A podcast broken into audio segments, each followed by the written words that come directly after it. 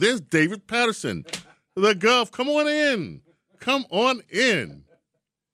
You know, I was just thinking about you the other day. Are you serious? Yeah. Uh, First of all, I was thinking what a great conversation we had the last time you were here, and I wanted to see you. Absolutely. How are you doing? I'm doing great. It is so good to be here. How are you doing? Uh, it, it's good to have for you, for you to be here. I usually miss you. Um, By the time I get here, you're out. Yeah. Well, listen, I have a I have a question I've been meaning to ask you. I'm ready. Okay. Why is it so difficult for and, and I'm not trying to be overtly political. I just I really mean this. Why is it so difficult for certain politicians to understand how important it is for people in this city to feel safe? There is something going on these days that I don't understand. And it's that it doesn't matter how right wing you are or how much to the left you might be, everybody's afraid of crime. And anyone that says that they're not is kidding. I was growing up, you know, in the 80s here, and that was the last big crime wave. But the difference was that that was because of the crack epidemic. Right, right. So the, the crime was basically compartmentalized. So if you stayed out of certain places, you could, you would not have to have this problem. You could get, you could get whacked at 61st and Park Avenue now. And I'll tell you something, James. It's funny you bring this up.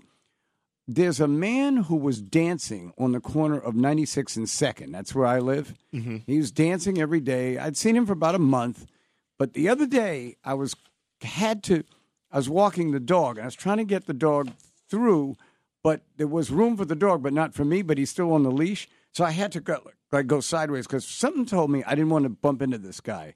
This Monday morning at 8:04, he went on a rampage and attacked six people, put them all in the hospital until the police finally restrained him and he's going to jail now. But that's how rampant the crime is. I don't know what is wrong with people and I'll admit it's mostly from my party that you don't want to understand what the seriousness is of this crime epidemic. And this bail reform seems to you and, and people act as if this thing didn't really have impact.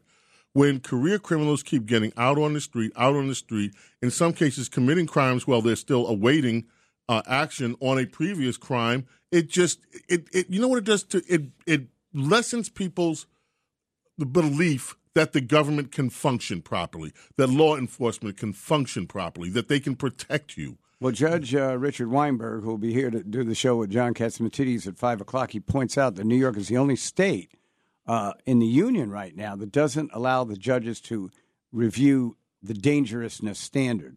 Now, the only mistake that critics of bail reform have made is they thought that the dangerousness standard was taken out at the end of 2019, 2020 when they passed the bail reform bill. It was actually taken out in 1972. It's been out for 50 years. But the reason it's coming to light now is because the types of crime and the randomness of crime is uh, is is scaring everybody. It used to be you hear about these crimes, but the person that committed the crime knew the other person, and Right. that kind of thing. But now, out of nowhere, as I pointed out, this guy on 96th Street attacked all these people, and I realized I must have passed him in the last month ten times. I could have been one of those people. Right. Let me turn quickly to this area, and this is um, a troubling area. And to me, this goes to the heart of our future. Governor, there are there have been over 242 failing schools in New York for almost as long as I can remember. Somewhere that number doesn't change much. They're mostly in black communities or Hispanic communities, and they continue to fail. They continue to fail. We are not talking about generational failure. Okay? I don't. It, this this drives me crazy. It drives me to the point of tears sometimes to understand that that these kids never have a chance in America, and that's one of the reasons they grow up hating our country because they feel so isolated from it. They hate this, and and but they grow up unequipped to function in life. What can we do? My uh, effort, it, had I had the time, was to change the whole system of education in this country, starting with when the children get to school. We send these poor kids to school at seven and seven thirty in the morning, and they're walking around like zombies. the brain of a young person doesn't even start to function until 9 9.30 in the morning that's when they should get to school then we get them out of school at 1.30 2 o'clock 2.30 in the afternoon we are operating in 2022 under the agrarian calendar from 1880 the reason they let kids out of school early in those days is so they could go work on the farms Right. there are no farms in the bronx central harlem the south uh, Jamaica and the places where the schools are failing. My idea would be keep them in school until six o'clock.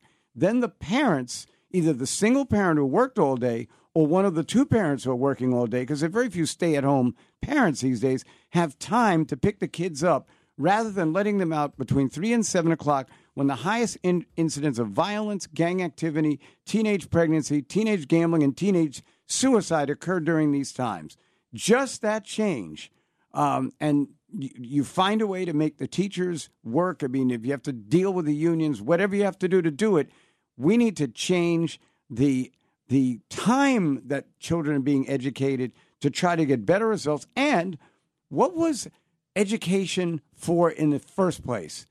For custodialness. Right. So, in other words, it was to keep the kids.